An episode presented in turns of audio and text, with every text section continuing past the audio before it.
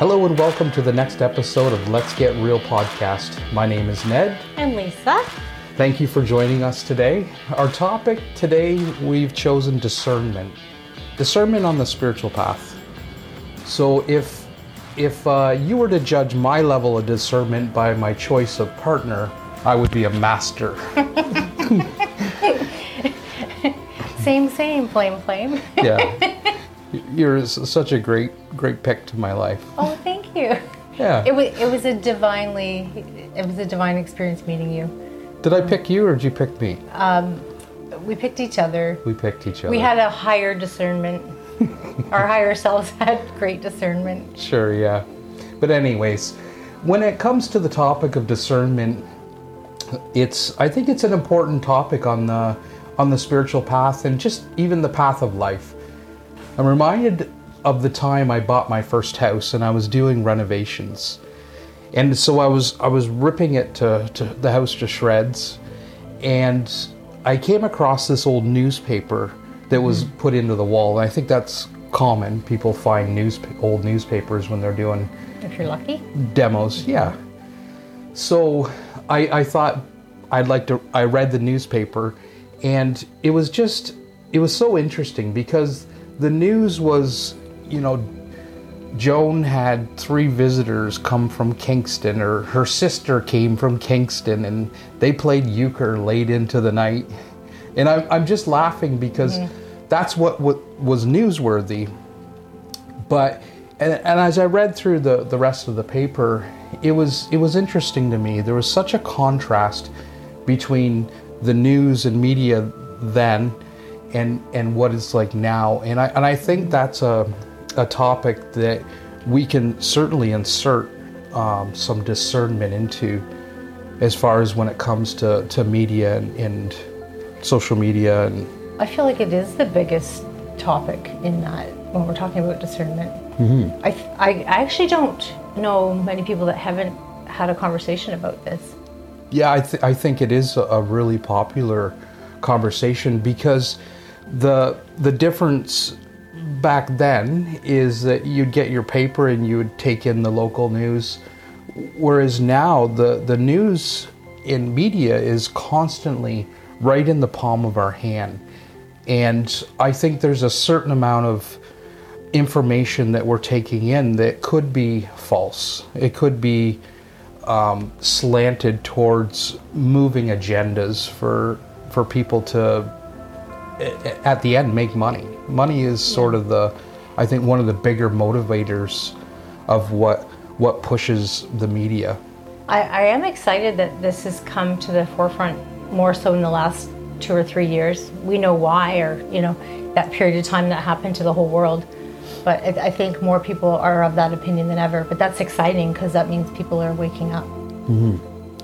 And that's just it. To further that awakening, I think we have to become, masters of discernment on what it is that we're taking in. So let's define discernment. I know you were talking earlier about how you define discernment. So how would you define that? Well, it's the difference between knowing truth and falsehood. I guess that is the definition of it for me. Mm-hmm. And so that definition of knowing truth and falsehood, how do we get there? Like, what comes to mind when I say that? Just actually asking yourself the question, how does a certain situation feel in my body? Yeah, I think that's a great point. So when we're taking in something, how does that information feel in our body? Now, discernment can be spread across, so many areas of our life. It's not just about social media and the news. Discernment, can be inserted in who we spend time with and what kind of activities we engage in, how much alcohol do we consume. There's so many areas. You can apply it to absolutely everything. Absolutely. Yeah, and relationships, including the relationship with ourselves, right? Mm-hmm. That's probably the biggest one of all. Yeah, exactly. the relationship with ourselves. So discerning whether we're having a loving, healthy, positive one, or if it's a relationship where we're constantly beating ourselves up. And are we making choices for our highest good or the good of others, right? Mm-hmm. Because not having discernment or the maturity of discernment, it affects everyone around us. Yeah, 100%. That's a consciousness to that, right? That's right. So when I think about discernment on the spiritual path, I think of it as it's this tool that helps me continue to elevate my consciousness. And so I'm always, you know, I've talked about trajectory in several of our podcasts. And when I think about trajectory and how that impacts our spiritual path, it's a really big topic. Mm-hmm. Because maybe I'll go into it a little bit deeper. So trajectory, you know, we have this range of potential mm-hmm. that sits in front of us all the time. And say our highest potential is, you know, making loving, positive choices or making purposeful choices that emulate what comes out of the soul, mm-hmm. the information that we get, or just that inner knowing. So making choices from that inner knowing. And then the other side of our trajectory is when we make hateful or angry, negative choices, or choices that may be selfish, or choices that affect others in a negative way. So this is our range of potential. So when we apply more discernment into a loving, positive choice that goes hand in hand mm-hmm. with our purpose, then what happens to our trajectory is it reaches further and it expands wider. So now our range of potential is so much further. So when you think of somebody who's, you know, continuously made poor life choices mm-hmm. and they've gone down a path, and maybe that path was right for them. You know, I'm not casting judgment. Yeah, they might have needed those lessons.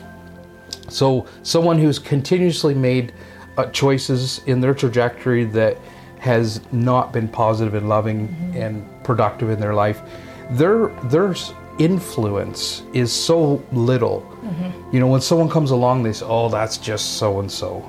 You know, nobody will maybe take them seriously. It doesn't mean that person doesn't have the divine essence running through mm-hmm. them. Doesn't mean that they can't tap into wisdom, but that their consciousness is just at a lower place.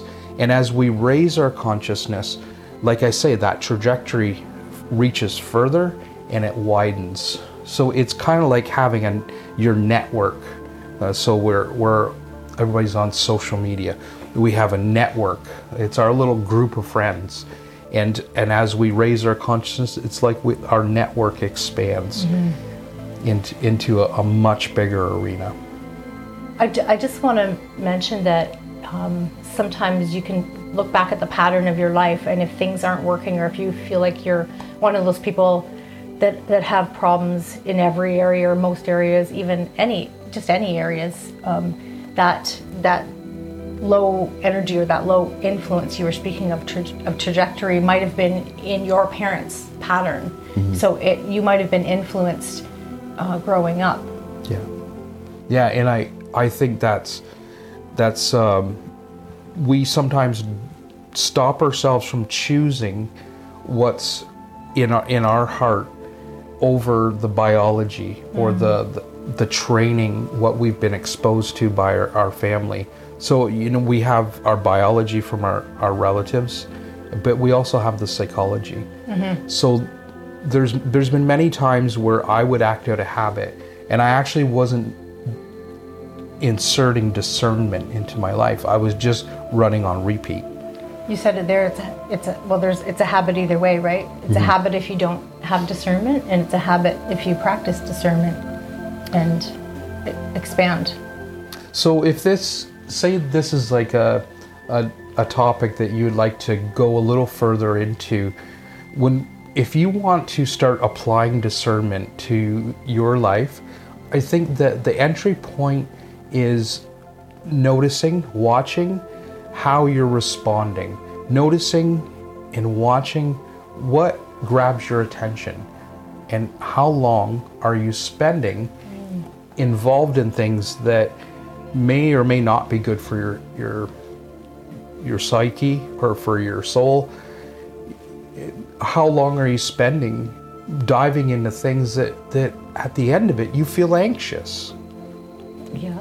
So that's sort of the entry point, is the conscious awareness of how much time am I inserting into things that are good for me or people, friends, family, mm-hmm. you know, and so then from there we start to back away, apply that discernment by backing away from spending so much time doing certain activities, spending so much time maybe not being kind to ourselves or engaging with people that we know that are absolutely not right for us in our lives.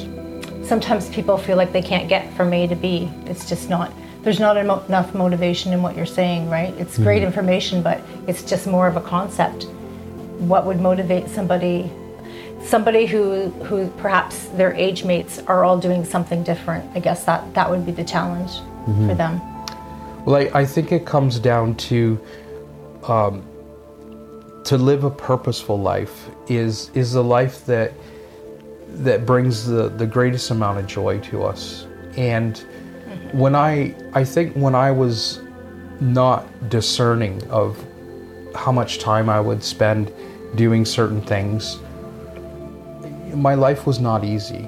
So, and it's not like my life is easy now. Like life is meant to be easy at times, difficult, extremely hard, and everything in between. But my life wasn't peaceful or joyful mm-hmm. nearly as much as it is now. You know, I think the payoff or the reward of discernment is flowing with life and having a much more joyful experience in that process. Life-changing for sure. Mm-hmm. 'Cause you know how many times I've watched friends say, "Oh, I shouldn't have done that again. I shouldn't have done that again." And we just fall back into the pattern of, you know, of our own dysfunction. Yeah. And what would you be doing if you were not engaged in something that's not healthy or functional in your life? I think we might be doing something more purposeful. We all know both sides of this, right? We all know the one side for sure. Yeah, mm-hmm. absolutely. Any concluding thoughts? I just think. Well, actually, I was diving into this morning, just practicing discernment again, because it's just something I take for granted that I feel like I know I have, but that could be an error too, right? So I was diving into it, and it felt really good to put my attention on it. It reminded me of I was thinking about when you and I got together and how there was discernment in that, because before we physically connected as a couple, I something told me to stay single before that. And I also had a big death in my life, so I was grieving that. And I just had to make space for everything. It would have been so easy, especially because I was grieving the loss of somebody in my life, to stay in the relationship I was in, which was okay. It was okay, but it was just okay. It was missing some elements to it. But that was such a crucial thing, to listen to that voice. Mm-hmm. of discernment. And even though it was hard, it wasn't like an easy choice. Put everything down, and then all this happened. Mm-hmm. And I think what you're saying leads into my conclusion on discernment. So I was talking about trajectory mm-hmm. and how we make that loving, positive choice mm-hmm. that's purposeful, how it moves us into higher states of consciousness. And if you think about when you make a choice of something, you're standing at, say you're standing at the edge of a field, and I've shared this during talks many times, but if you're standing at the edge of a field and you just walk straight, you would end up on the other side of the field. With making a loving, positive choice, and even if it's just a little one, if you turn your head just a degree and started walking, by the time you got to the end of the field, you would be way past where you would have been. Walking straight, you'd be here. Now you're way over here. So one small choice mm-hmm. that's rooted in consciousness can have such a tremendous impact in our lives. It can spin our life in a much different direction. And again, the entry point to become more discerning in your life is to just start watching, noticing, everything that you're engaging in. So thank you very much. I appreciate everybody that chimes in, has been watching this. Yeah. Thanks for letting us know that you're enjoying it. Mm. We take in all the messages. We love it. Yeah, it's meaningful for us to share some of these things and to share intimate stories about our life as well. I just want to say too, I can't believe I'm wearing a sweater in June. I know you can all relate to that. This is crazy. Absolutely. Okay, have a wonderful day. Take care.